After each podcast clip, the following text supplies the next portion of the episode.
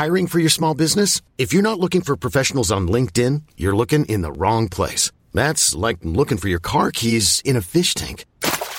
LinkedIn helps you hire professionals you can't find anywhere else, even those who aren't actively searching for a new job but might be open to the perfect role. In a given month, over 70% of LinkedIn users don't even visit other leading job sites. So start looking in the right place. With LinkedIn, you can hire professionals like a professional. Post your free job on linkedin.com slash achieve today. Como viver uma vida cheia de significado. Segunda parte. Comentário de Emaro Persona. Minha filha, outro dia, escreveu alguma coisa, ela colocou essas três palavras. Eu achei muito interessante que ela, ela escreveu dizendo que era o, o moto de vida do Billy Graham.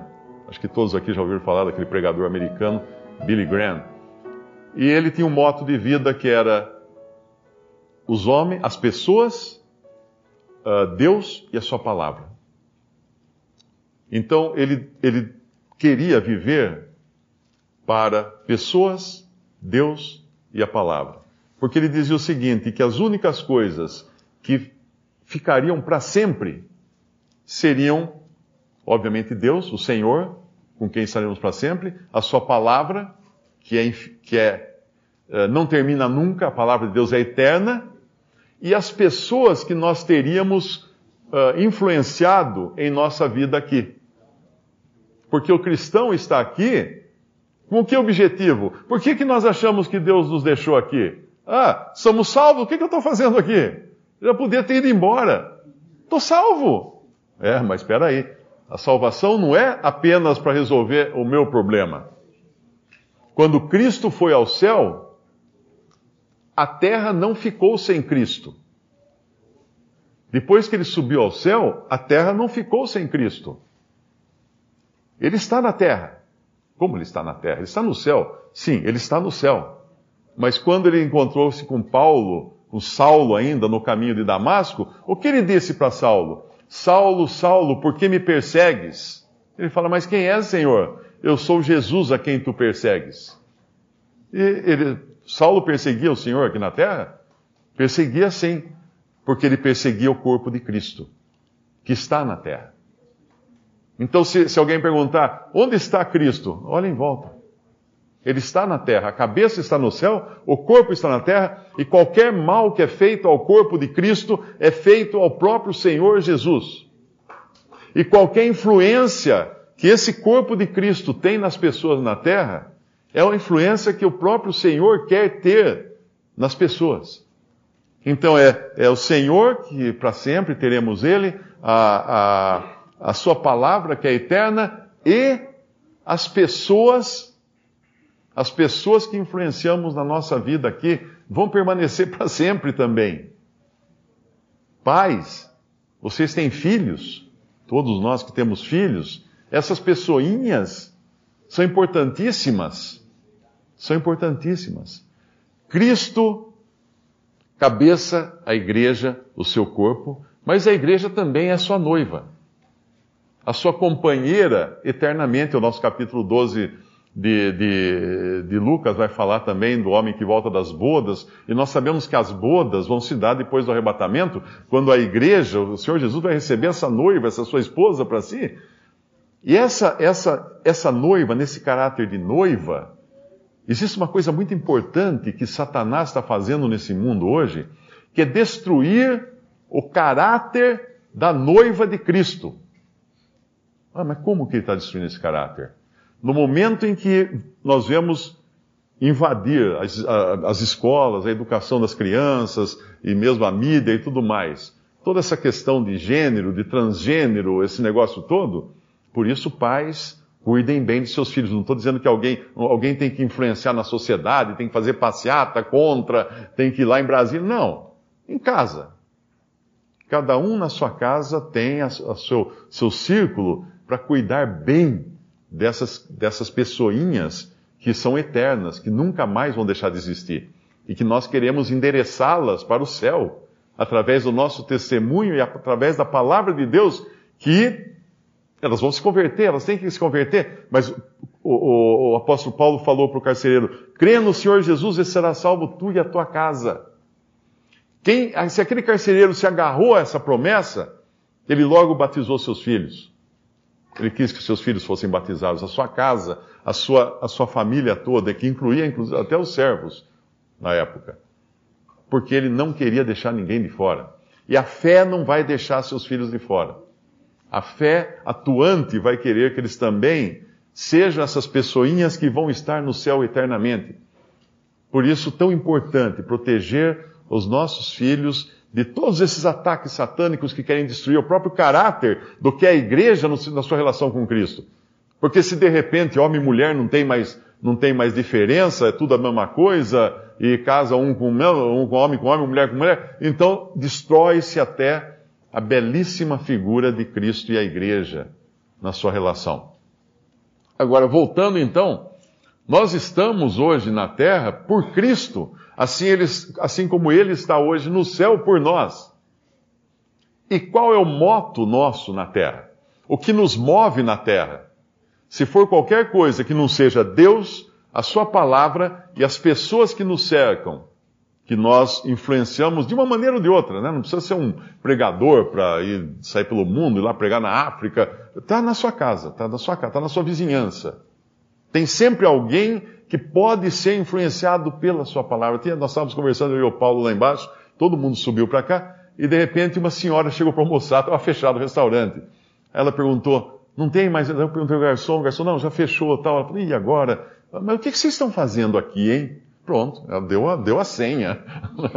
deu a senha. Lançou a, lançou a, a isca. Aí nós ficamos lá conversando meia hora com a mulher, falando do evangelho para ela. Falando da salvação eterna. Então existem oportunidades tremendas para a gente influenciar pessoas com a mensagem da salvação, influenciar irmãos com o ministério da palavra, influenciar nossos filhos com uma educação cristã. Outro dia uma pessoa me escreveu, eu tinha colocado ela em contato, é uma família que já se separou da denominação, quer congregar o nome do Senhor. Eu, eu os coloquei em contato com uma assembleia, não lembro que cidade que é, não sei se é na Bahia, algum lugar. Ela escreveu, falou assim, mas enquanto a gente espera para reunir então com os irmãos, porque é muito longe, fica caro a gente ir até lá, nós podemos reunir em casa?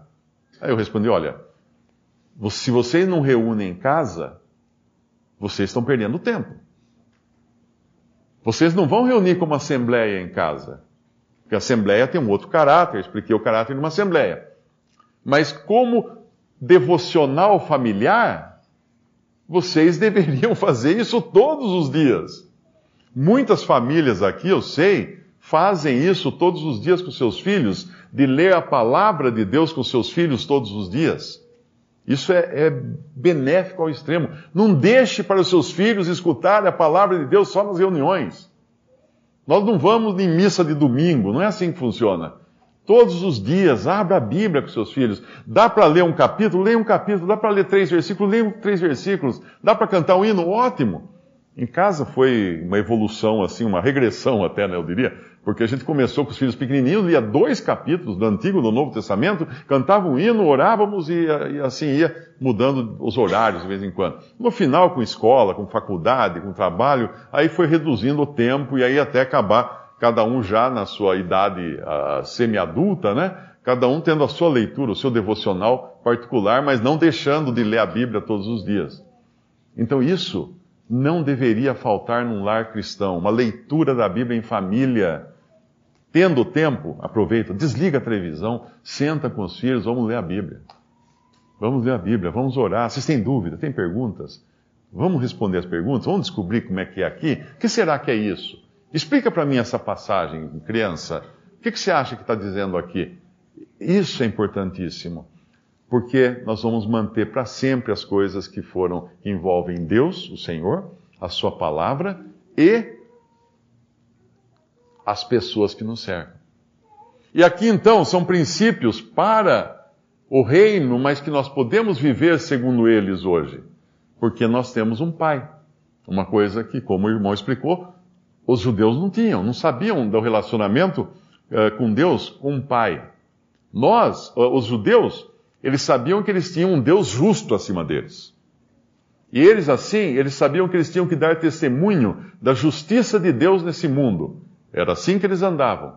Era tudo no rigor, na lei, no rigor, na, na justiça divina, uh, punindo e tudo mais. Assim foi determinado, assim era. O monte tremeu quando foram, foi dada a lei. Uh, mas eles não conheciam o que era graça como nós conhecemos hoje. Hoje, nós não vivemos no mundo dando testemunho de justiça. Hoje está um monte de gente na rua exigindo justiça dos, dos juízes da Suprema Corte. Estão lá exigindo justiça. E aí ele vai ali e, e dá um suborninho lá para o sujeito que para furar a fila, depois ele. Porque nós somos injustos, o mundo é injusto, toda injustiça impera aqui nesse mundo. Eu posso me sentir muito bem exigindo que os outros façam justiça, mas não haverá justiça nesse mundo enquanto Cristo não vier reinar e estabelecer o seu reino de justiça. Esse reino de justiça, os princípios dele estavam no Antigo Testamento para os judeus. Mas para nós hoje, o nosso testemunho não é de justiça, embora nós devemos viver com justiça, dar testemunho das coisas que são justas, etc. Mas nós testemunhamos da graça de Deus. Nós vivemos num tempo, se, se Israel testemunhava da justiça de Deus nesse mundo, a igreja dá testemunho da graça de Deus nesse mundo. E ela dá testemunho da graça em tudo, em todas as coisas. Então, um cristão, uh, ele, ele vai ser visto nesse mundo como alguém dependente de Deus. Alguém que pode falar assim: Eu tenho um pai, e o pai está cuidando de mim.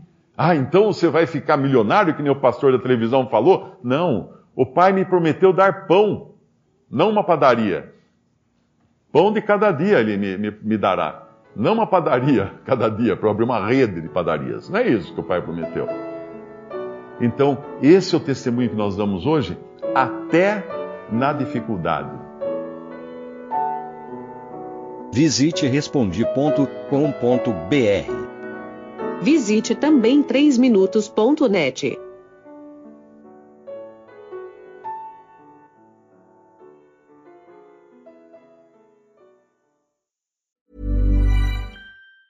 Ever catch yourself eating the same flavorless dinner three days in a row?